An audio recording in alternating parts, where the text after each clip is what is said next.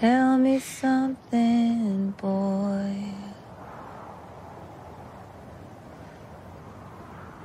Aren't you tired trying to fill that void? Oh, oh, oh, oh, God. Oh, yes, yes, yes, yes. I'm so afraid you're about to say something awful. Don't be pessimistic. It's not your style. When we first met was an evening much like this. Magic in the air. A boy. A girl. An open grave. It was my first funeral. You were so beautiful. Pale and mysterious. No one even looked at the corpse.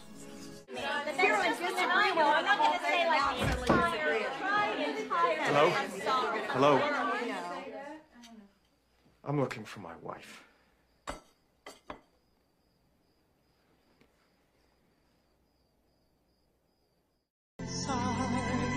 Wait for me, wait for me. Tell you what, we could have had a good life together. Fucking real good life. Had us a place of our own. But you didn't want it, Ennis. So what we got now is Brokeback Mountain. Mock my pain. Life is pain, Highness. Anyone who says differently is selling something. You make me want to be a better man. You're saying this only to make me go. I'm saying it because it's true.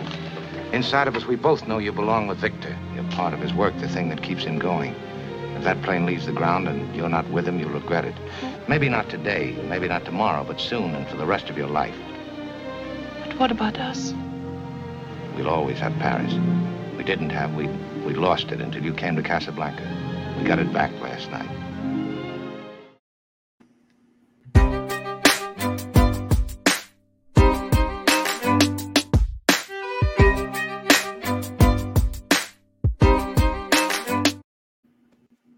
How's it going, everybody? Welcome to Characters of Culture with some up production value there in the new intro that we've got going on. I'm Rob Fishbeck. Over here to my left is the amazing Lego. What's going on, bud? Hey, I'm just here surrounded by some sharks in the background and uh, insanity, perhaps. Perhaps. Perhaps. And we're definitely got insanity is pretty much going to be the word of the night here.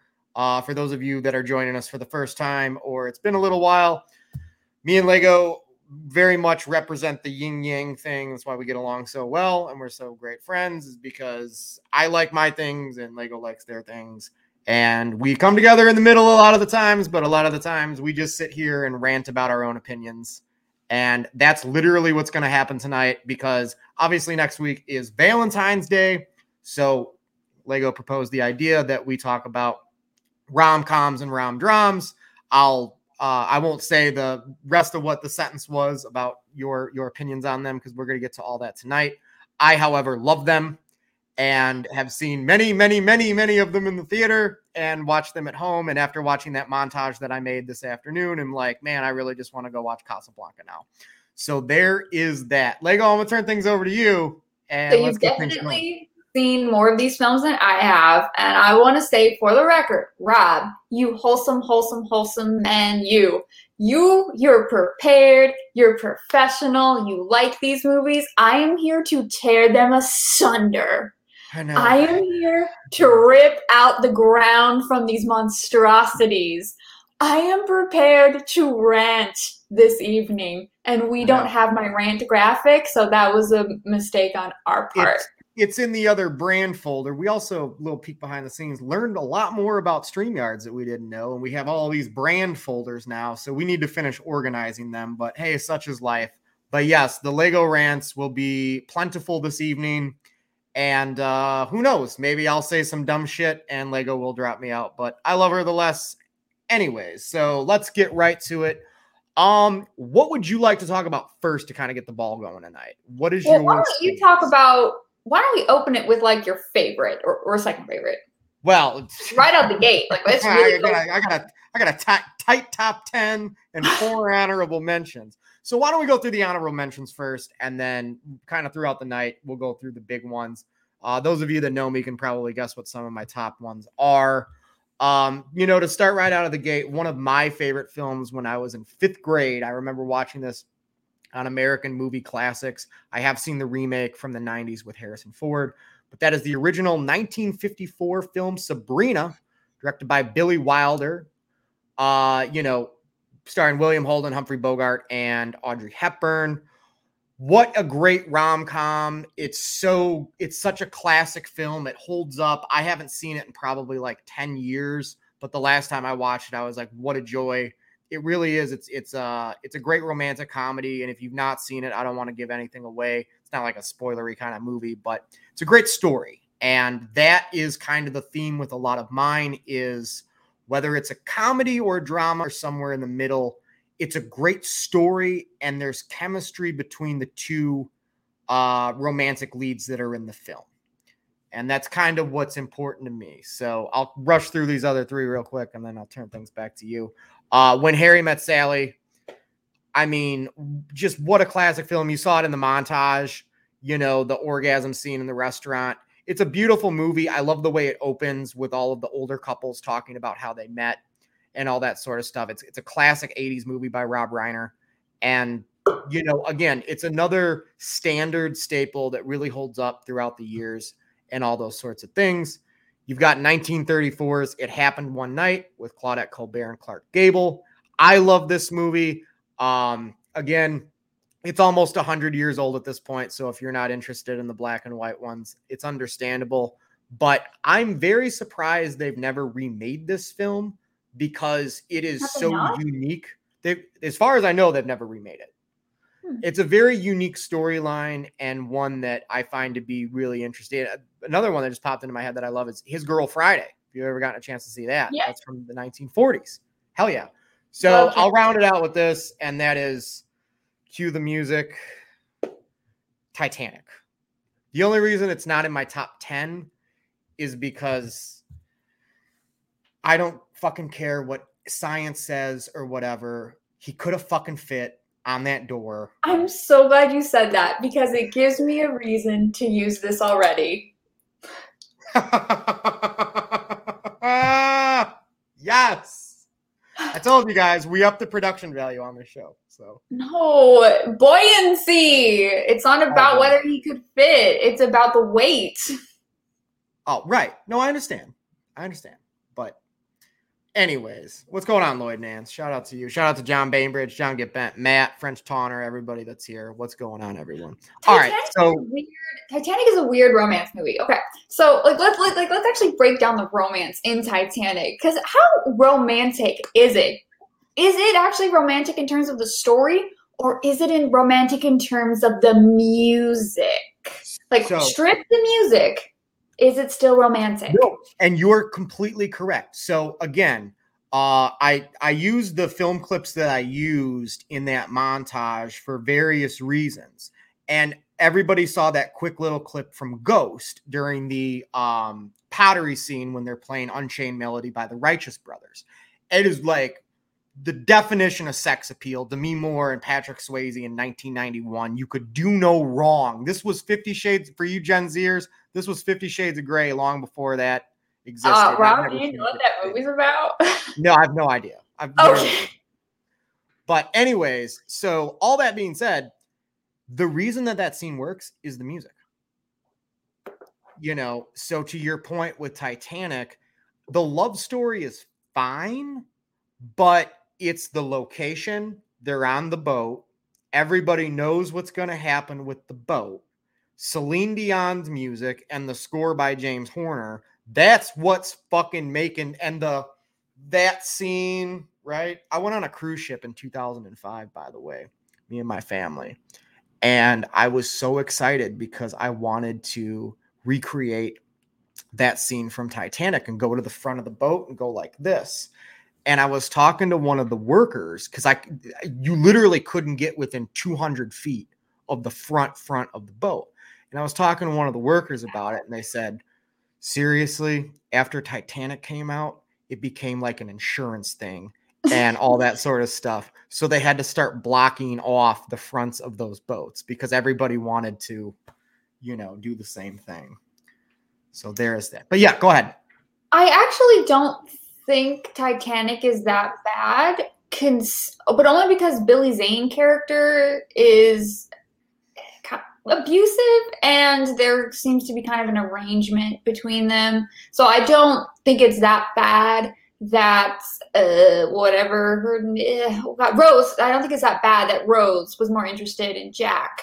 But there is this thing in in rom-coms especially, but also just romances in general where you have people who are already in relationships and then they start to be in a relationship while simultaneously in a relationship with someone else in a relationship to, with each other and it like promotes cheating which is not great i think the, the one i bring up the most for me sweet home alabama Okay. Like, I, I this do is all like- I'm to say. If my mom doesn't watch any of my shows, but if she's watching right now, she will turn it off. That is her favorite movie of all time. No bullshit. But go ahead. aj i'll bring that up later Oh, I love Remember Me. I saw that in the theater. is that maybe that's not the movie i'm thinking Robert of It's- Robert Pattinson. yeah okay that is the movie i'm thinking of i cited that as me having one of the worst endings of a movie ever Oh, the worst. The worst. it's so bad Yes. I don't No- even no remember the romance part. Um, oh, but yeah, that ending is terrible. But uh, with Sweet Home Alabama, it's that weird thing of I get her getting back with someone she loved, but leaving the dude she's been with for years at the altar, and he's such a nice guy, and he just is like, oh, so that's what this feels like, and then turns around and leaves. That's horrible. She's horrible. But they do it under the guise of, well, she found her true love. But that's so And bullshit. that mixes What kind of that I know, but that that? Right. That mixes in the fantasy element that makes a lot of these films very unrealistic. That's why I chose to incorporate like as good as it gets. I don't know if you've ever seen the movie. To me, that's a lot more grounded in reality than let's say some of these other ones are. Uh, you know, because here's life. It's not always a happy ending. It's just not. You know, uh uh relationships are tough, marriages are even tougher and all that sort of stuff, you know. So, but yeah. That is that is true. And I'm going to make a point later on, but I will say that in terms of romance films, when you have conflict outside of the romance, I do think those tend to be better films. Sure. For instance, I'm going to use a rom com for example, just because I think I've seen more of those than drama ones. But The Money Pit uh, with Tom Hanks and the chick Shelley Long. Shelley Long. Tom Shelley Hanks and Long. Shelley Long. And I love that movie. It's so funny. I'm I'm a really big fan of Tom Hanks, but that I think it works better because the issues aren't coming from the relationship. While it might be a little, you know, there it's not the best relationship depicted in a movie, but the issues are coming from, from financial stressors, which is very realistic. Like there are a lot of people who you know, because of money, end up having to stay together when maybe they don't want to, or end up splitting apart because it's just too much going on. Right. Uh did you ever get to did you ever see the 2004 film Duplex with Ben Stiller and Drew Barrymore? I feel like, yeah, but I don't remember it. Okay, it came out around the same time as another Ben Stiller rom-com called Along Came Polly with Jennifer Aniston and one ferret. I've definitely seen it it, but I don't remember a single scene of Um, it. duplex, it's similar. It's somewhat similar to that money pit in terms of like they get this duplex and there's you know all this crazy shenanigans entail, and it's those outside factors that affect them. Whereas it's it's not so much an internal conflict between the two uh, that are in the relationship. All right, interesting. Yeah, I, I just I just tend to like those films a little better. I'll get on into more of that. What's your next pick, Rob? All What's right. your- Well, I mean, right out of the gate, this movie, this movie, I will never like. I'll never forget the first time I watched this. We, I would, I would go to my grandparents' house when I was younger, and they had their VHS tape collection, and there was this movie called Ghost, and you know, I would look at it, and I assumed it was like a horror movie or some sort of a thriller, right? That's fair. Just from that title. You know, we're talking kindergarten Rob. You know, right. Uh, not to say there's much of a difference between kindergarten Rob and Rob now, but uh kindergarten Rob was like, I, you know, this must be a whatever. So a few years later, I was in like, I don't know, fifth or sixth grade or something like that. And I was at that time, uh, went out of my way to really uh, deep dive into romance movies because there are a lot of them. And that's kind of how I've always studied film throughout my life is, and again, it it's it's secular, it comes back and blah, blah, blah, blah, blah. But I would like get fixated on a genre and go watch like the biggest movies from that genre or most of them and then some other ones and some recent ones and some obscure ones et cetera et cetera and then feel okay cool i've learned about that and then you know a year later like i dive into another genre so i watched ghost and whoopi goldberg was i know she's been in the news recently whatever i don't, I don't give a shit um she was fucking phenomenal in that movie won an oscar for it and um, you know, Patrick Swayze and Demi Moore, again, at that time, they were wildly popular. And you know, the Righteous Brothers Unchained Melody, if that God, you know, the royalty money from Ghost, crazy, absolutely crazy. Uh, so that yeah, that that's in my top 10 uh romance movies in general, like of all time. So there's that. Have you ever seen Ghost? Yeah, of course. Uh, Ghost is a weird movie. I totally agree with John Bainbridge. It's it's weird. I ha- I don't think I've seen it since the '90s. Okay. Uh, I I definitely love the Righteous Brothers. Like th- those those guys' vocals are great. Um, yeah, it's a weird movie though. It's a weird. It's a weird. I'm gonna get into body swapping movies if you don't mind. Let's talk. Go, go for Let's it. talk another Tom Hanks movie. Go Big. Big is fucking weird. Big's a weird movie. Big is weird. That's, it's also kind of in the similar vein. I didn't like this movie very much, but 13 going on 30, where she like wakes up older as well. God, I, don't I like thought that movie was a snooze fest. Yeah, but it's kind of the same thing where you have like younger person waking up Right, older yeah. and getting into a relationship with the someone, and it's ah, why did they do that? Although, I mean, come on, that piano scene, the piano scene in Big, it's one of the most memorable moments in cinema. It's stupid, but I love it. And who didn't want to go to Zoltar and make a wish? We all wanted to go to Zoltar and make a wish, truthfully. But the the romance in that was strange. This is not an issue in terms of film, but in, in television series, I'm just gonna need this this this to put a stop to all of the these writers who are like putting teenagers in relationships with adults, especially teachers, and making it normalized and not bad. It's weird. Please, please stop. It's not no bueno. No, it's bad. It's weird. What other body swapping movies uh, come to mind for you, other than like Freaky Friday? Well, okay, so I do have a couple. There are a couple romance films I do like, and this is obviously one of the greatest swapping movies ever made. Um, I don't know how many people in here watch anime, but Your Name is one of those beautiful fucking movies in ever. It's one of those beautiful movies ever. It's it's just gorgeous to look at, and the story is really interesting. And it's one of those like I was talking about earlier that the the conflict doesn't come from the relationship. As I said, there is body swapping in this movie, so obviously there's some mischief going on. Uh, but there's a lot going on in this movie, and it, it unravels itself very slowly. It allows itself time to get to know the characters and for the story to build. And the romance, by the time you get to the point where they they actually really meet, it's so sincere and beautiful. I'll give it to that one. This is an actual legit good romance movie. Your name. If you haven't seen it, watch it. If you Uh, find it, I don't think it's streaming. It's an animated film. Anime, yeah. Anime, okay. Yeah, So and I'll throw this out there. If Lego's digging it and it's a romance movie, it's probably pretty good because you know I go for the you know Hollywood blockbuster big leading leading stars. So I mean, there are a few I'm gonna like. Uh, there's just not a lot. I so when I was looking at romance movies to like jog my memory, I went to my Letterboxd to like see what came up as romance.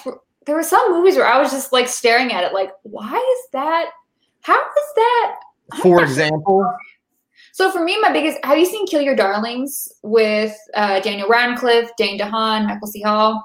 No, all right. Um, I do like that movie. I promise. I made a promise to myself. I was not gonna make this gay.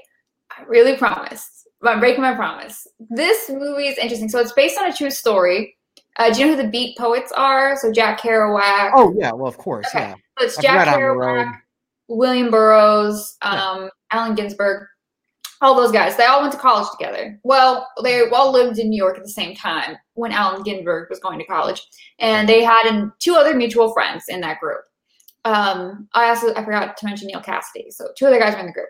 Um, one of the guys killed the other guy, and it's like a very famous case Right. in the news, all this stuff. Um, it was a very sad case, and it's something that's technically still sometimes an issue today. Um, but a lot of these guys, all these dudes were like queer in, in some degree, whether they were gay or bi, whatever. And they all kind of had it out for the guy who ended up murdering the other guy, so the murderer. Um, I use I'm going to use murderer in air quotes. Um, they all they all had a hard on for the murderer, and it's it's labeled not as a I mean it is a true crime story, um, but it's labeled as like a romance. And I kind of sit there I'm like, yeah, Dane DeHaan's character and Daniel Radcliffe's character kind of have a romance, but I feel like romance. Eh, sure, okay. It's, I mean, I, I mean, obviously, it's Daniel Radcliffe, Dane DeHaan, Michael Scalvin. These like such good actors, great performances. It's a sad ending. I don't. The director is one of those instances where they he wanted to talk about something that is important, but I think he used the absolute wrong real life story to make his point. Um, because he, he was talking. Do you know what an honor slaying is? Yes. Okay, so uh, the murderer um, used that defense, and um, this is kind of one of the early cases of it. It was labeled as an honor slaying all over newspapers and stuff. But the dude that he killed was quite a bit older than him, and he'd known him since he was twelve. Since the kid was twelve, the guy who got murdered was in his twenties. He moved across the country seven times. Every time he moved, the dude followed him. Like in modern day times, this is clearly a stalker. This is clearly a predator. Like this, this would not be labeled as anything other than that. This kid, like, literally tried to kill himself to get away from his stalker, and ended up killing his stalker. Like that's not the right case for this this story to like make your point that like honor slayings are bad and like the gay panic defense is bullshit. That's just not the right. It's not the right case. It's like not because and it's also doing the whole thing that like gay people are predators. No, bro, you just there are other real life cases. So many of them, modern day ones too. But that one involved the Beat Poets, so they're like really famous. Which is weird because like technically all those guys or like some of those guys got famous from that case and then went on to be more famous for their writing, which is weird. I need I I'll watch it. I would be down to watch that movie. I mean, it's a good movie. Like it's a well-made movie. I just it's kind of iffy in terms of like context. Right. Love it. All right. So for me, next on my long, lengthy list here. Uh, and again, I said this to Lego backstage. Would love to watch this movie with you at some point. Uh, the one James Bond movie that you may actually enjoy uh, is a big romance movie for me, and that is 1969's On Her Majesty's Secret Service with George Lazenby and Diana Rigg. Uh, many of you know her from Game of Thrones, but um, for the first time, and again, they, they do it in Casino Royale, but I think this did it far superior than they did in Casino Royale. And that was James Bond fell in love. And you know, you got you had all of these Sean Connery films leading up to this one, and then we've gotten all of these movies afterwards. And James Bond was, you know, this rough and tumble, you know, sexist, misogynist, racist. Uh, He is, he is, he is the whole shebang. Go read the Ian, Fleming novels. I've read them all and he is all of those things. You know, that's why it just doesn't kind of work in today's context. Um, come up with a different character because it's hard to rewrite that one. Um, but I, I love James Bond for what it is. And, you know, in this movie, he falls in love and becomes happy. And it's like you see a different side to James Bond that you hadn't seen before because he was just he didn't give a fuck. He literally didn't care about anything. You know, that's why he was kind of a drunkard and, you know, would shoot first and ask questions later and all that sort of stuff. And then this happens, and, you know, spoiler alert, they get married in Louis Armstrong's We've Got All the Time in the World is playing, and it's absolutely beautiful. And his arch nemesis, Blofeld, who most people know from the James Bond films, uh, murders her at the end of the movie. And he's never the same afterwards. And I, again, you know, it's a little bit different in the books than it is with the films because they just keep making the movies. But character wise, he never really recovered from that or came back from that. So later on in the series, you know, I, I know they have different actors that played him, but that's part of why he is. He really just doesn't give a fuck about anything or anyone. And again, I know in the new Daniel Craig movies, they kind of set that up in Casino Royale and then made up all these other stories that would go back to that. But this did it first, and this did it best for me. Hmm. Match concluded. Interesting. So, like I was saying, a lot of times, like the best romances aren't actually in romance movies. Uh, in the opening, we talked about, and I think John Bainbridge or Don Gimpent was talking about it. But Gomez and Morticia, Morticia Addams are always going to be, I think, top tier best romance in any movie. But um, so I was watching. Oh God, forgive me. So I watched Highlander 2, the Renegade cut. I've never seen the Renegade cut before. I've only seen just the theatrical cut. The theatrical cut is one. I'm. This is me saying this. You know what kind of movies I watch. It's one I of the know. worst movies I've ever seen in my life.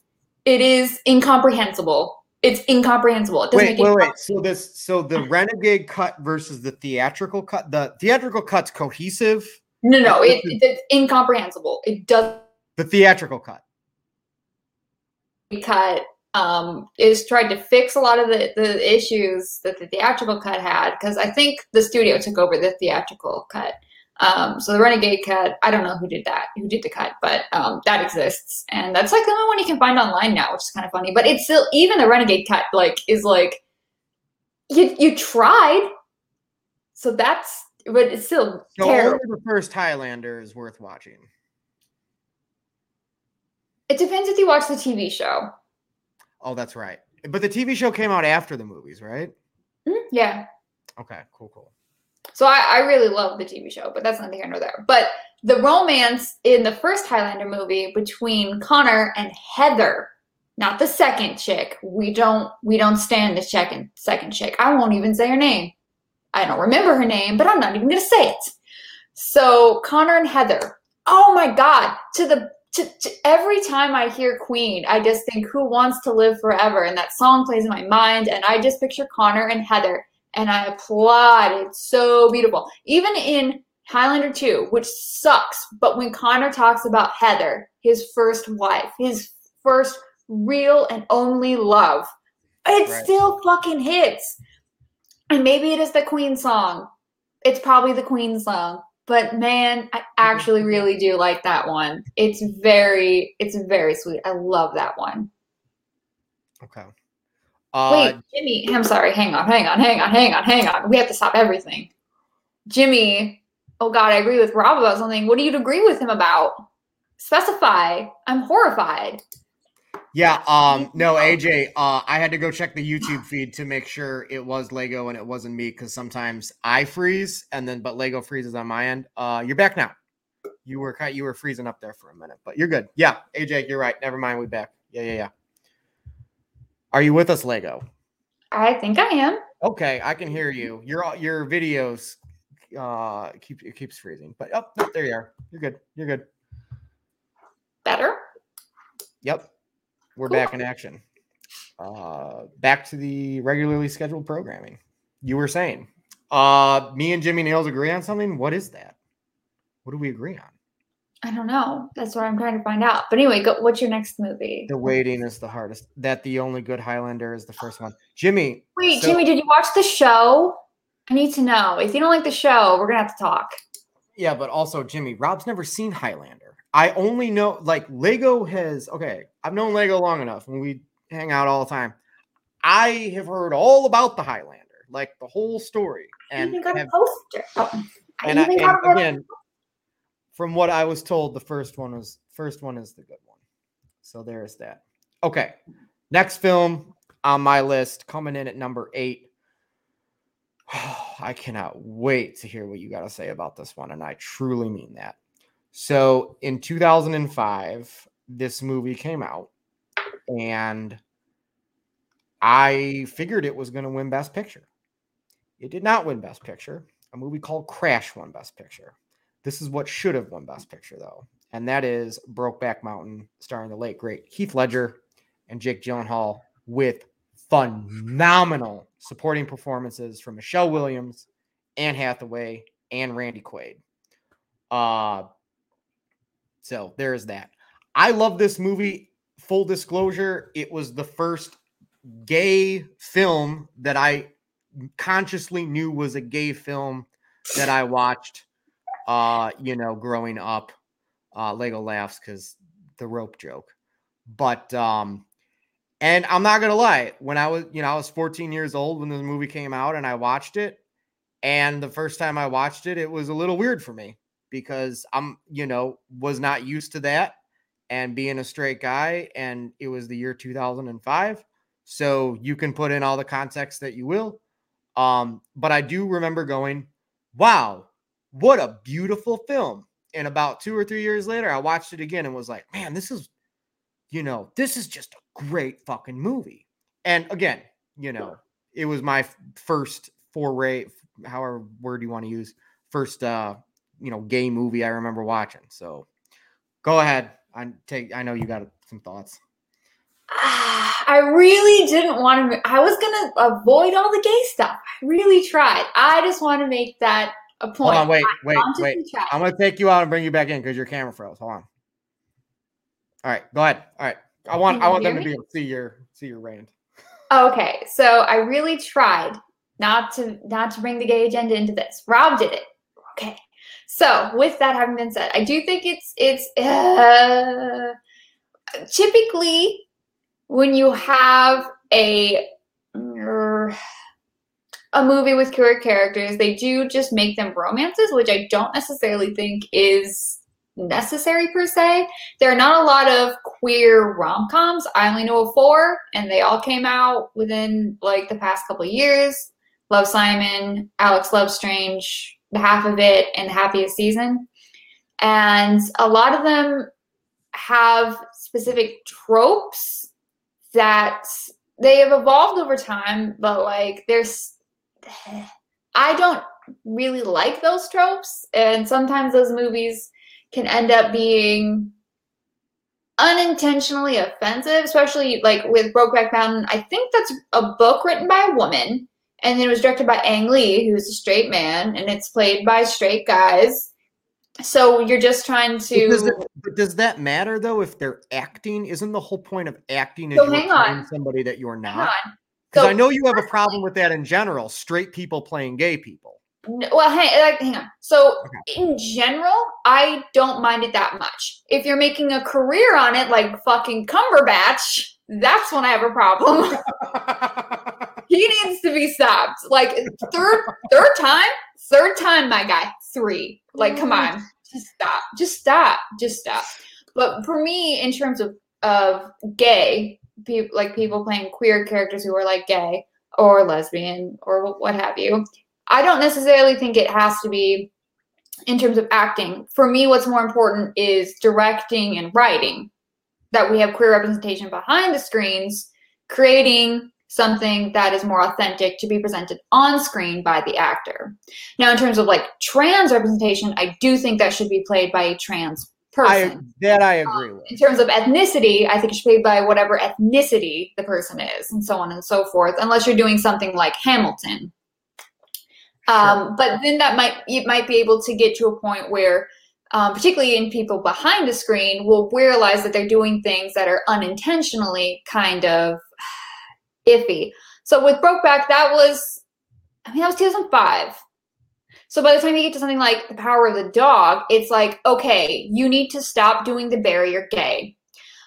Just stop. You don't need to end the movie with one of the dudes dying. Particularly, especially if, like, for Power of the Dog, that's not a romance story. That's the one queer character dies at the end. That's not helpful. That's actually in real life harmful. That's harmful to real living people. Stop doing it. Just stop doing it. Just it's done. It's over. I'm glad Um, you're not frozen anymore because I, I I just have been listening to you like this for the last two minutes, and I'm like, okay. well, great. I'm okay with being frozen. I make a lot of animated things.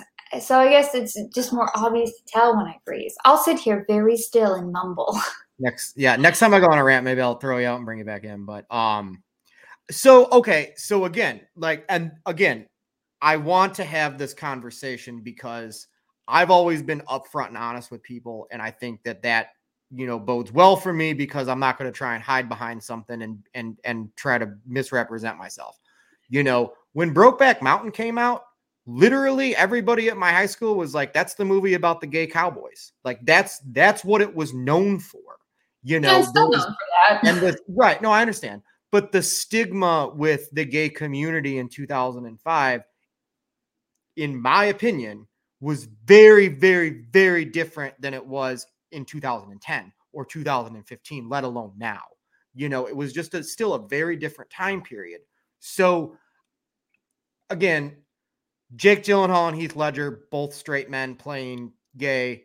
I get your point with power of the dog 100% I get your point with, you know, and I agree with you on the trans thing.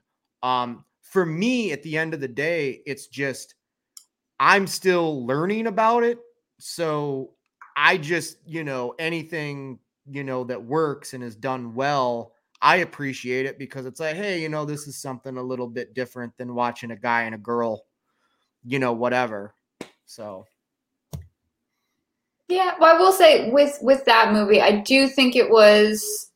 I like the intentionality of taking a western and kind of deconstructing it, although still having those gendered roles where you have the one person going out and doing the herding of the sheep. I don't remember which character's which, and the other person staying behind and like cooking. So you've like kind of feminized one character and remain left one to remain to be masculinized. But we have these roles of cowboys um and and you're but they i understand like the real world more like ramifications in terms of the time they were living in of having them be in 1962. The movie takes Yeah. place in 1962. Yeah. of having them be in um I'm blanking on the term. Um, heteronormative relationships, like they both got married, and that's there's I can't remember who said it, but there was a famous actor who was queer, and he said in in my day, gay men were expected to marry women.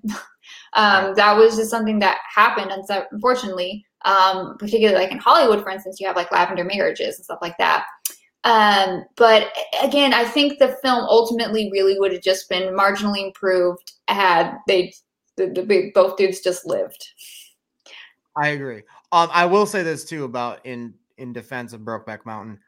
Uh, I love what Ang Lee did with the movie. To your point, he deconstructed the the classic western, you know, and the way it looks. And again, that guy is very capable of directing.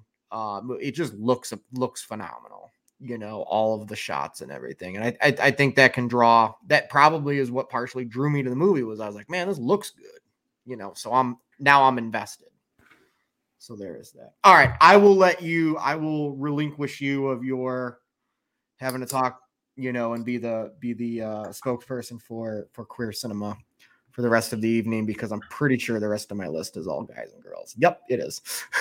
all right, what do you want to talk about next? Well, what, um, well, go ahead and do your next movie because I just went on a long tangent. I love it. I've seen this movie, no bullshit, five times, and the movie's barely, it's not even four years old yet. It's only been out for like a little over three years. That is the 2018 version, the most recent adaptation of A Star is Born. Something inside me kind of just wants to live out that life that Bradley Cooper lived in the movie. Uh, I would be fine with that. You know, uh, the ending was obviously really sad, but the rest of the movie was fucking awesome. Uh, I definitely relate to his character in certain ways. So there is that. And then here comes Lady Gaga and kind of, you know, re jumps. He was, you know, kind of going this way and she brought him back for a little bit. It's a great movie, great soundtrack. Um, again, uh, we were talking about Titanic and how big the music played a part, or in Ghost, how big a music the music played a part in the film. For me, it does the same in this, but I still think the love story is there and it's grounded in realism. If you've seen the movie, it's not some fairy tale love story that I think the re you know rom-coms were popular for a very very very long time and they would be sporadic. And then we got into the 2000s and it was like every other fucking week there was a new rom-com coming out. You name it they did it. Um when by the time must love dogs came out with with uh john cusack and I like um, must love dogs. it's fine. It's fine. But like by the time that came out, I was like, man, they're starting to grasp at straws here for ideas, you know. And then it kind of like imploded on itself. And it's like, you know, it's the same fucking plot. You know, I was making dinner earlier and my grandma had the TV on and, and the wedding planner was playing on like E Entertainment in the background. And I'm just like, oh, this is so cliche. Oh, I got that confused. I confused that with the wedding singer. I'm like, I thought the wedding singer wasn't bad. That's a good movie. saw one- Yeah. But the wedding planner, yeah, yeah, yeah. but I said, you know, so for me, it's like if the movie's grounded in in reality and it's not as as much of a fantasy, like this would, there's no way this would ever happen. You know, th- it's probably something that's made my list and something that I'm going to appreciate more because there's an added sense of believability. It's not as much fantasy. So there's that. All right, what do you got next? Okay, so with with what you were saying, I actually uh, okay. So I think hold on, generally- hold tight. Hold on, hold on. Oh God. I think generally speaking, uh, You're back. You froze again. You keep freezing. You're good. okay. So generally speaking, I think rom-com show a very unrealistic worldview. And it's very skewed view because most of these movies are generally uh, I mean most of these movies still have like the male gaze. Not to sound like Laura Mulvey, but it's true.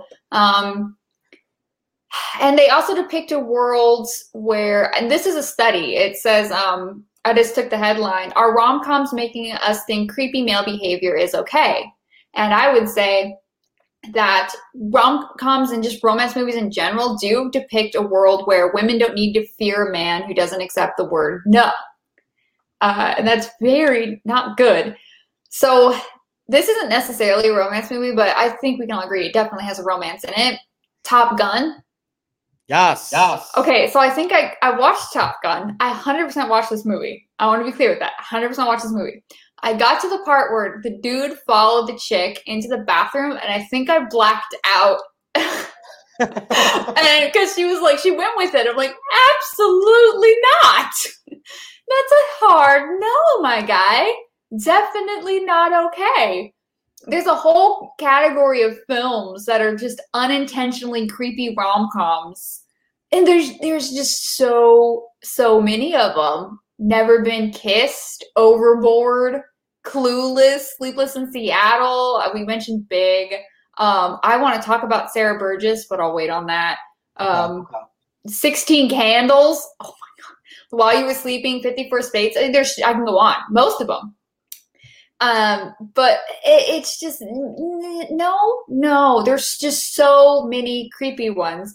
And so what I think is probably the most realistic, um, because you keep using that word, uh, uh, romance is actually a TV show by the name of You. Yes, that's right. I'm bringing up good old Joe Goldberg.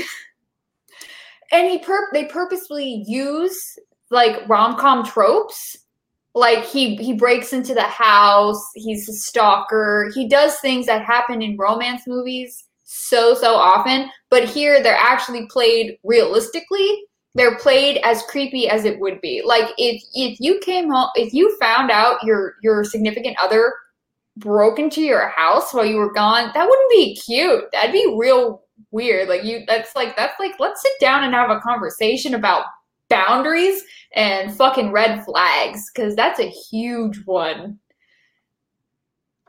Also not, still played funny but still also realistic. Just like everything dennis does and it's always sunny in philadelphia Yes. Like, p- p- like he does rom com stuff, but it's played like it would like realistically, which I appreciate. Go, Sunny. I agree. I couldn't agree more. Uh, okay. Back.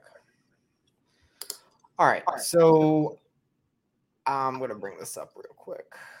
I this was just one of my favorite movies of all time. Uh, Jerry Maguire, 1996's Jerry Maguire, directed by written and directed by Cameron Crowe. Uh, music, you know, Bruce Springsteen did a great song for Secret Garden. Cuba Gooding Jr. won Best Supporting Actor. Again, I have seen Jerry Maguire dozens of times. I just rewatched it like two years ago. It's a perfect film. Um, again, you know, to go back to I'll beat the dead horse, the realism aspect, you know, it's yeah, it's still a happy ending, but at the same time, it's not uh blindingly fantastical, which we talked about Sweet Home Alabama. Um, another movie that is on my list kind of dabbles in that a little bit, as most uh, romantic comedies from the 90s and 2000s did. So that's what I've got to say on Jerry Maguire. If you've never seen Jerry Maguire, go watch Jerry Maguire because it is fucking great. Never seen it. Yeah. Okay. I want to talk about Sierra Burgess. Has anyone seen Jer- Sierra Burgess as a loser with uh, Barb from Stranger Things? I don't recommend it. It's terrible. So this girl likes this boy. He's very popular. Um, he's Nick, whatever the Netflix boy who's in all those bad rom com Netflix movies. He looks like Mark Ruffalo. I don't know his Okay. name. Okay, so uh, she really likes him and she's uh, afraid to like talk to him. So she pretends to be this other girl and basically catfishes him. And the other girl starts to get in on it because she needs a tutor for school. So she's kind of getting blackmailed to helping her. But to be clear, Sierra Burgess is like the hero of the story. like this is all played out to be like just rom com shenanigans. She even like uh tricks him into kissing her, but she, he thinks he's like making out with this other chicks. It's it's very Revenge of the Nerds, um, and it's also I don't know. The whole movie is just cringy, so uncomfortable, so inappropriate. But at the worst part, uh, it it basically says it's all okay for that she's done done this because he ends up getting with her, which is no, it's it's an indictment of our creepy ass culture. Sadness, utter sadness. You talking about Nick Kroll? No, no. Oh. Checking. Oh, hang on. I don't know his name. Who knows names? It's the Netflix boy. He's in uh, To All the Boys I Loved Before. I'm not. Here's the other thing. I kind of fell off with rom coms after they imploded on each other. There's a movie called We Came Together with Amy Poehler and Paul Rudd. Came out in like Okay, so it's not 2013, Nick. 2014. Noah that- that's the death of the rom com for me. Yes. What is It's called We Came Together or They Came Together with Amy Poehler and Paul Rudd. And it's literally a satire on all of the cliches in romantic comedies. And I was like, I never need to watch another one after this. I love it. Hmm. Noah Sent Centino. Centin Centio. Yes. Okay. Noah Centio. Do you have anything else to say? Not on that one. Although to all the boys I loved before, did the biggest mistake a rom com or any romance movie can do. Happiest Seasons did the same thing. They showed you a better option. They keep the character in a bad relationship while showing you a better person for them. Don't do that. Don't give them a better option because then we're just going to like the better option more. How are you going to say Mackenzie Davis or whatever the fuck her name is is better than Aubrey Plaza? I am personally attacked and offended. I like Aubrey Plaza. Everyone likes Aubrey Plaza because she's Aubrey Plaza. Yep. Just facts. talented and attractive. So there's that. All right, I'm gonna briefly mention the next two. I'm gonna go bang bang here till I get to my top three. Uh, this movie just is near and dear to my heart. It holds a very sentimental place for me. 2002's Two Weeks Notice. Um, after watching this movie, uh, along with I believe About a Boy came out the same year with Hugh Grant, I discovered Hugh Grant and was like, this dude is awesome. And went to the video store and got Notting Hill and Four Weddings and a Funeral and Mickey Blue Eyes and Is he in Bridget the- Jones' Diary? what's that? Was he in Bridget Jones' Diary? He was. Alright. He was. He was.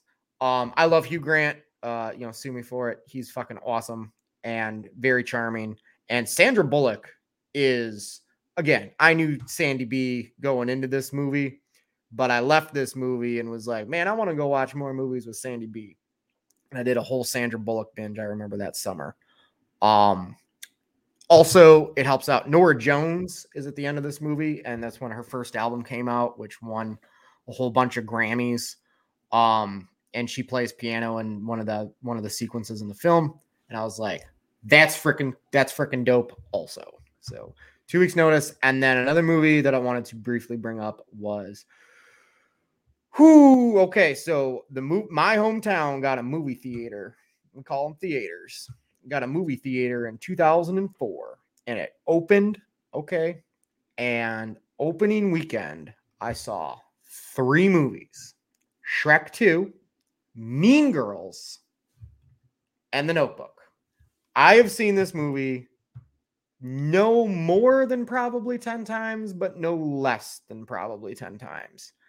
And it holds up. And yes, its level of believability isn't always there, but it's beautiful. And she has Alzheimer's and he reads to her every day. And then they die in bed together at the end of the film. You It know is- what a better version of that is? What? The first 15 minutes of Up. and they play uh, Jimmy Durante's version of "I'll Be Seeing You" at the end of the movie. Another great example of how the music can just oh, sell that fucking scene. But yeah, Up was good. Yeah, the first 15 minutes Up, and then that kind of pittered out from there. All right, what do you got next? Okay, let's. So I was saying earlier that some rom coms really depict unrealistic worlds, and oftentimes, if you want a good romance, you have to look outside of romance movies. So let's talk about a rom com relationship in a horror movie. And it just occurred to me I've been watching these movies all wrong. Gail and Dewey from Scream franchise are absolutely a rom com that exists within a horror movie franchise. That's why they keep breaking up and getting back together. We'll not look at any outside reasons for that whatsoever. It totally makes sense. They're they're totally they hit all the things. They break up, they get back together. They're they're they're they're, they're friends. Will they? Won't they? With the Scream franchise, it's almost meta. It works. I love it. I will. I will. I will go down this road. It's absolutely what it is. Wrong. All right, real Um, quick. I want to see. I want to see if this works before we continue. Uh, you want to leave the studio and come back, see if it, see if your video connection gets better because you keep freezing on like weird things, and yeah, there is that. Okay, Lego will be back momentarily, so you guys are stuck with Rob, your substitute teacher. How's it going, everybody? Gonna try and fill in the gap, but yeah. So we're talking romance films there's so many good ones. Like, for example, one that didn't make my list that almost did. You guys ever seen 2010's Blue Valentine with Michelle Williams and Ryan Gosling? Very realistic film. It's not a happy movie. It's definitely a drama. It's not a comedy, and it's not optimistic whatsoever. Um, I was talking about Blue Valentine. You ever seen Blue Valentine? The Michelle Williams and Ryan Gosling. oh no, definitely not. Very depressing movie, but a very uh bleak look at what romance is like in the world. So there's that. Okay, you're you're moving around. This is great. Okay, cool. All right. So you were talking you were talking about Huey, Dewey, and Louie from Scream. No. Dewey, Dewey, and somebody else from Scream. Listen, I saw those movies once. I saw those movies one time. What? 54, 15. I'm per, I'm per, I'm per, I no. Okay. You know what? Fine. Fuck it. I get oh god, I love the Scream movies so much. How can you I don't get it. Okay. Uh, Moving on. I don't know what I was talking about anymore. eh, nothing even matters anymore. Midsommar. It's a it's a rom com horror. I love it. I, I, I love Midsommar, and it is absolutely a rom com horror, and it works very, very much if you watch it through that lens. And I love the catharsis at the end. It's one of the rare times where the chick chooses herself over the terrible boyfriend, and I like that.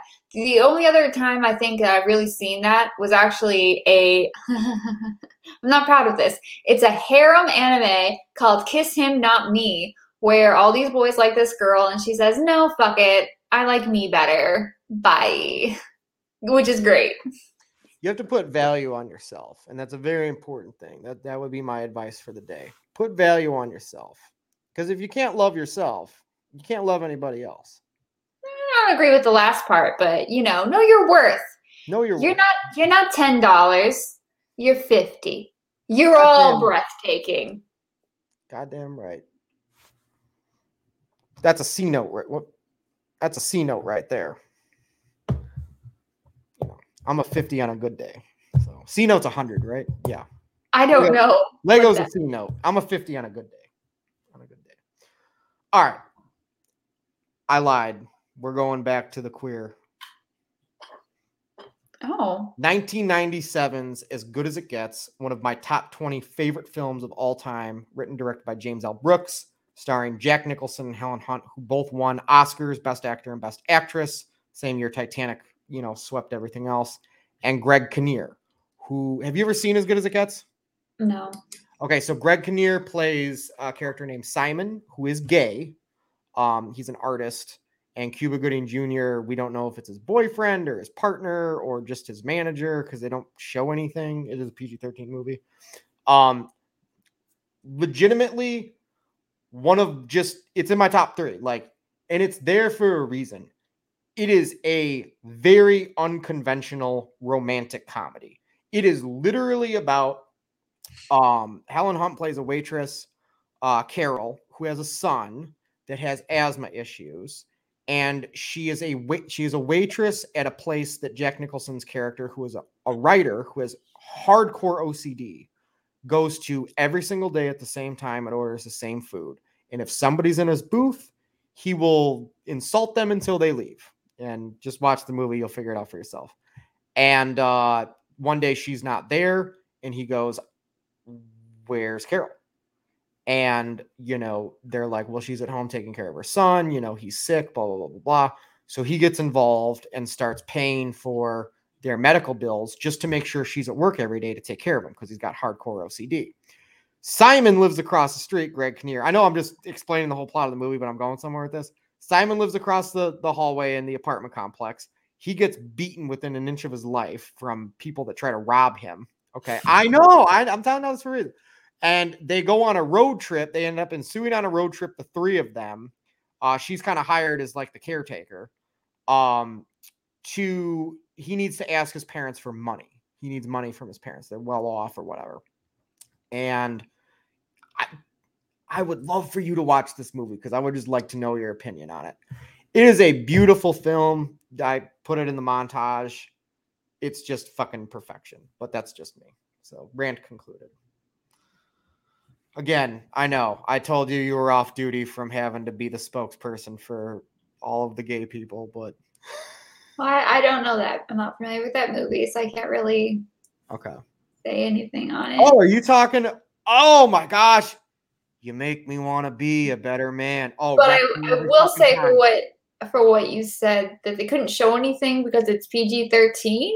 I'm not sure Well. I mean, or rather, okay, I may I may have misspoke. It is PG thirteen, and it did come out in 1997. So, I think you're just supposed to kind of figure out how Greg Kinnear and Cuba Gooding Jr. whatever their relationship is. So I was watching this uh, video essay earlier that was talking about uh, shipping and the nuances of shipping. You know what shipping is, right? ship like you put the cargo on a boat and go from China No. to America. Um, character buy the planet shipping. locked up in the ports. What? Character shipping. So Oh, it's no. when um, you know people watch a movie or TV. I think usually it's TV more often than not, and they see two characters as possibly being a relationship. Um, so kind of famous ones. I, I've mentioned this before a number of times. Um, Sirius Black and Remus Lupin in Harry Potter. Uh, Kirk and Spock are probably like one of the most famous and like earliest ones that it happened with. Um, so what does it mean? So basically, it's just like when people watch this show, they're they're reading two characters that aren't in a relationship as as um, having as they want them to be in a relationship. Um, but so most, get, most like Jim and Pam on The Office. I've not seen The Office. I don't know. Oh, okay. I'm not okay. Mulder and Scully. Yes, that would definitely be an example. Okay. It'd definitely be an example. However, it's it's done a lot more with um, characters of the same sex because usually they're not ever going to be depicted. Because going back to what I was talking about on a different episode about queer baiting, right? So that's something that happens a lot. So basically, um, this this guy uh, James Somerton, I recommend his channel. He goes deep dive analysis on video essays that are really interesting. And with this one, he was talking about um, how you basically there's this concept um, that you it's related to Hello Kitty. So basically, you take you draw a picture of a cat and you basically erase every like all the details, all the shading, and you make just a bare minimum outline of what you need to make it still recognizable as a cat. And that's what Hello Kitty is. Hello Kitty is very famous and very adorable, and people fucking love Hello Kitty. I don't get it why, but that's what it is. But a lot of animated characters are like that. You just take a, a basic sketch outline and you just as minimal as possible, and people just tend to really love those things, like teddy bears, for example. Um, and so, as it pertains to queer relationships depicted on screen, oftentimes they take everything that happens in a relationship and they give it to two usually it's two male characters but they take out all the things that make it obvious. So for instance I, I was talking about drawings like the shading and the depth. So in this case they'll take out the kissing and the hand holding right. and they'll leave everything else in there Brokeback Mountain, great example. there's not, there is some, but it's very little, and it's a lot of it's left to your own imagination. Yes. Um, it's been too long since I watched that movie, so I'm just going to agree with you. Um, but this this happens in a lot of it happens in a lot of anime. It happens in a lot of television shows. Hannibal. oh yeah, you're watching Hannibal. Now, right? What? You're watching that show right now, right? Yeah, I am. So that's why it's like screaming out at me. But it is an obvious example. Um, so it, these two characters clearly do everything people do in a relationship, but they just reduce the thing that makes it overt that a relationship is happening. Right. Um, and that way they can, that's what a lot of like issues come in in terms of queer baiting because they can still, they make more money that way. Um, and they get more of an audience, which is, I think, highly unethical and bullshit. But that's just me. Although I will say, Hannibal, to be clear, is not queer baiting that's not what they're doing. But that is something that happens in a lot of these types of shows. So, in terms of what you were describing with what was the movie called again? as good as it gets. Yeah. Okay, so that's something that that kind of happens. Like they they throw up. Um, in this case, they they're able in movies they do this where they can throw in stereotypes and coding and make it a little more clear that these these people are gay or queer or whatever. Oh yeah, a lot of stereotypes with Cuba Gooding Jr. and Greg Kinnear's characters in that movie. But they still Again, have play, both played by straight men. Yeah, but they both have those just watered down, just a bare outline sketch of relationship. I, I will say though, in the defense of things, you know, context is important. And again, just my opinion but in 1997, the fact that they were do you know how do I put like when Ellen came out, like that was big. That was really like really big news, you know. So I think just in the 90s to even have that representation on screen, I think you know those were like the almost like primitive years of that. You know what I mean? Like they've learned since then how to do it better and not make it you know, so jarring. So when you're watching it, you're not yelling at the screen going, what the fuck is this? You know, blah, blah, blah, blah, blah. You know, but then to your point, power of the dog, power of the dog, power of the dog. All right, what you got next? Well, I had a question first. Uh, which ship were you guilty of of shipping, Jimmy? I'm very curious. Um, I just went on a whole big rant. What was your next one? All right, well, I'll, I'll just do my top two, and then we can you can talk, and then we'll close it out. Uh, I mean, it's you know pretty obvious. Oh, just okay. Just what a beautiful, you know, just what a beautiful film. I, I, don't I've talked about Rocky a thousand times on this on this fucking channel. It's a it's a great sports movie, it's a great drama movie, it's a great character study, it's well written, it's well directed, it's well acted, and it's a goddamn great love story. That's all I gotta say. And my number one, this movie, no bullshit. The first time I watched it, I fell asleep halfway through, but that's also because I was up all night the night before. Um, I was in fourth grade. And again, for a 10 year old, this is quite a bit to handle. And the next day, I started it from the beginning and, and watched the whole movie because I had a five day rental from the VHS or from the from the video store. And since then, have gone I've gone on to see this movie countless times. Actually, just played in the theater for its 80th anniversary. I did not go because I didn't want to go alone, and that is 1942's Casablanca, starring Paul Henreid, Sidney Greenstreet, Peter Lorre, Claude Rains, Ingrid Bergman, and Humphrey Bogart, who is my second favorite actor of all time. Casablanca is, to me, the greatest love story because it's about he. You saw it in the clip that I played at the top of the show. He loves he loves Elsa. He he loves her, and he knows that the only way she's gonna make it through World War II and not get fucking killed or end up in a concentration camp or end up with a bullet bullet in her head from a from the underlords in Casablanca or the other 30 various ways in which she could she could end up eating eating it during World War II is to get on that fucking plane and go to America with Paul Henreid. That is the only way she's gonna fucking make it. And he's gonna be miserable and he's probably gonna drink himself to death. And he's gonna have Sam right there on his side playing the piano while he fucking drinks himself to death. And that's probably what's gonna happen. But you know what? He fucking loves that girl. So he tells her, You're gonna get on that plane. And if you don't, you'll regret it. Maybe not today, maybe not tomorrow, but soon and for the rest of your life. And that's all I gotta say. Casablanca. Oh God. Yes. Goodness gracious. Rant concluded. Okay. You, have you watched it yet? We've talked about this all last year. You were going to watch it, and, and you still. It's still on my watch list. You know, that part is, I have three copies of it on DVD because uh, it's just like a goof, like box sets and stuff. I have a Bogart, so when I see you, I'll fucking give it to you. Hey, take it. Take two copies. I, I mean, I have it's it's on one of my streaming service watch lists. It's there. It's saved. I'll get to it eventually. All I right. just don't think I'll like it. Maybe. Maybe not. I don't know. All right, what do you got?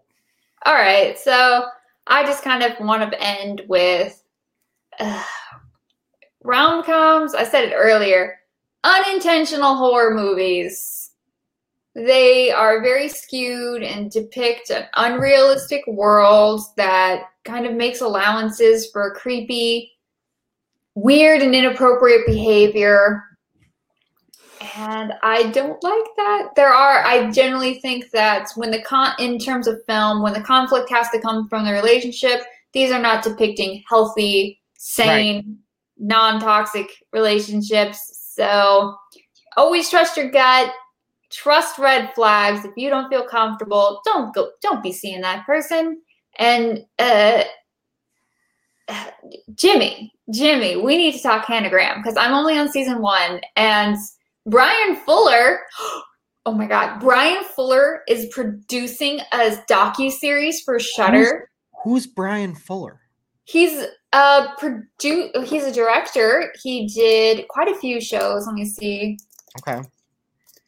Um, so he definitely did um Hannibal. He did Pushing Daisies, American Gods, Dead Like Me. To be clear, m- most of his shows are not as good as Hannibal. Hannibal is just kind of like great. Um, yeah, I didn't mean to. I didn't mean to. he did some of Heroes, like the first. I think he did the first two seasons, and then he got oh, the poor, that writer's strike strike really fucked Heroes. Um, he's doing Star Star Trek Discovery.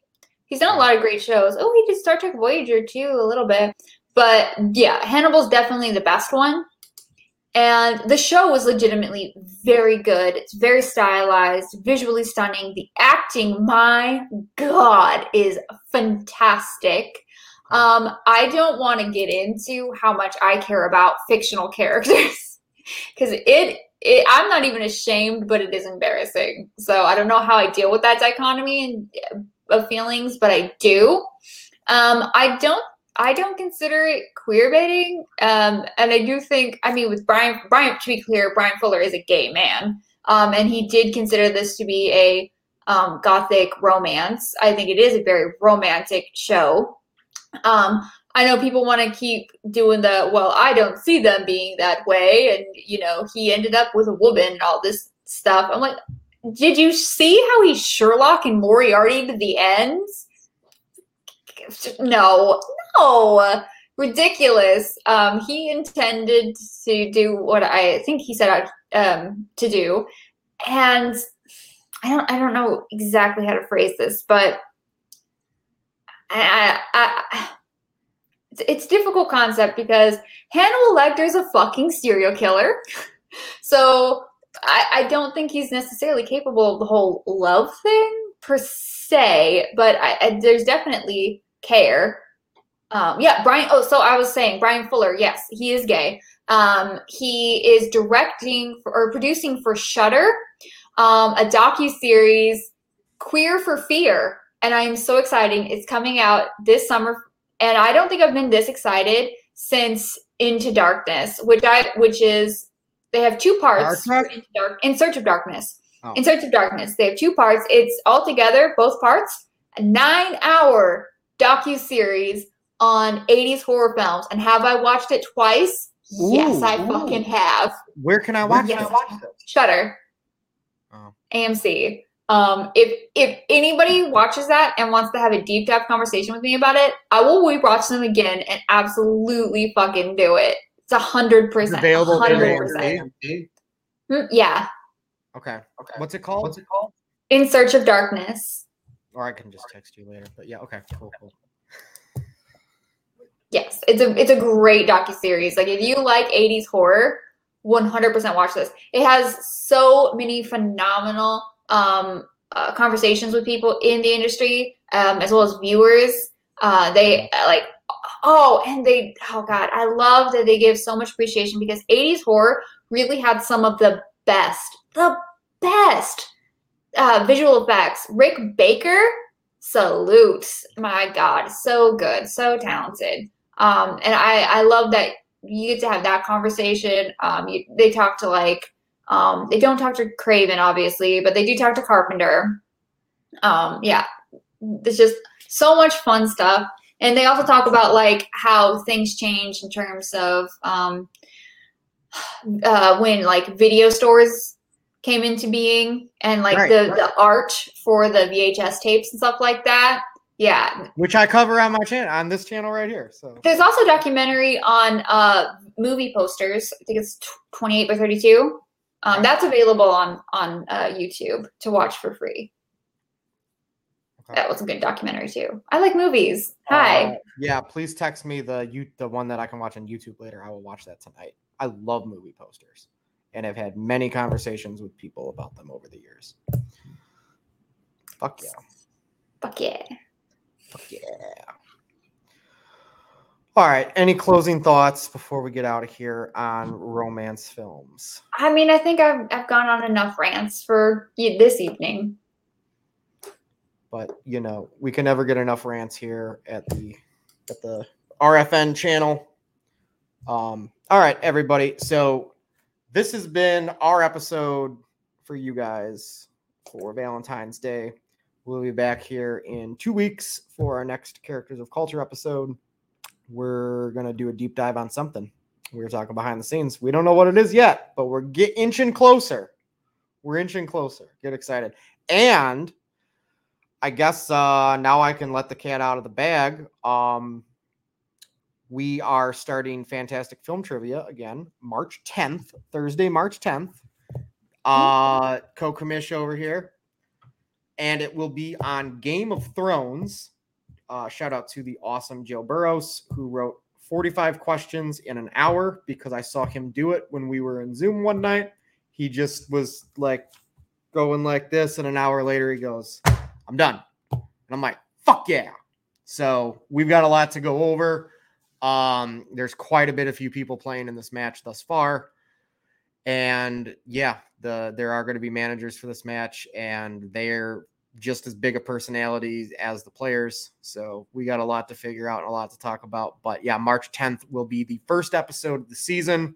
We've got some, we have a new campaign uh story arc that will be going on this year. Lego knows all about it. And I can't wait to finish filming all those with Max uh, Kukla, who you guys know as Max Williams, or Lawrence Goldstein on this channel, who has played everybody and is really one of the silent heroes here on the Rob Fishback Network. Uh, hey, jo- Joe must have heard us. Yeah, Game of Thrones match. Game of Thrones. What's that? So his ears were burning. His ears were burning. So we're just talking you up. But uh, all right, cool. So uh, you got anything coming out on your channel in the next week or so? I'm, I'm tr- really trying to do Sharks of the Corn. I'm just having a lot of trouble. Doing okay? You know, ah, maybe we could have a conversation about YouTube comments one day. Did some was there a fucking asshole? You want me to go beat him up? no, it's just sometimes it can be demoralizing, you know? I got a fucking crowbar that I'd love to pop, pop, pop. Leave Lego alone. Okay, I'm not gonna lie. Sometimes when people, when Sir Joker writes the log file, sometimes I do that too. No, I know, me too. I wasn't gonna say anything. So you're gonna have to kill it when it's thinking like it's a show about you. Please God, no. But also, yeah, creepy. But logophile, logophile, logophile. That's why we should have done lexifile.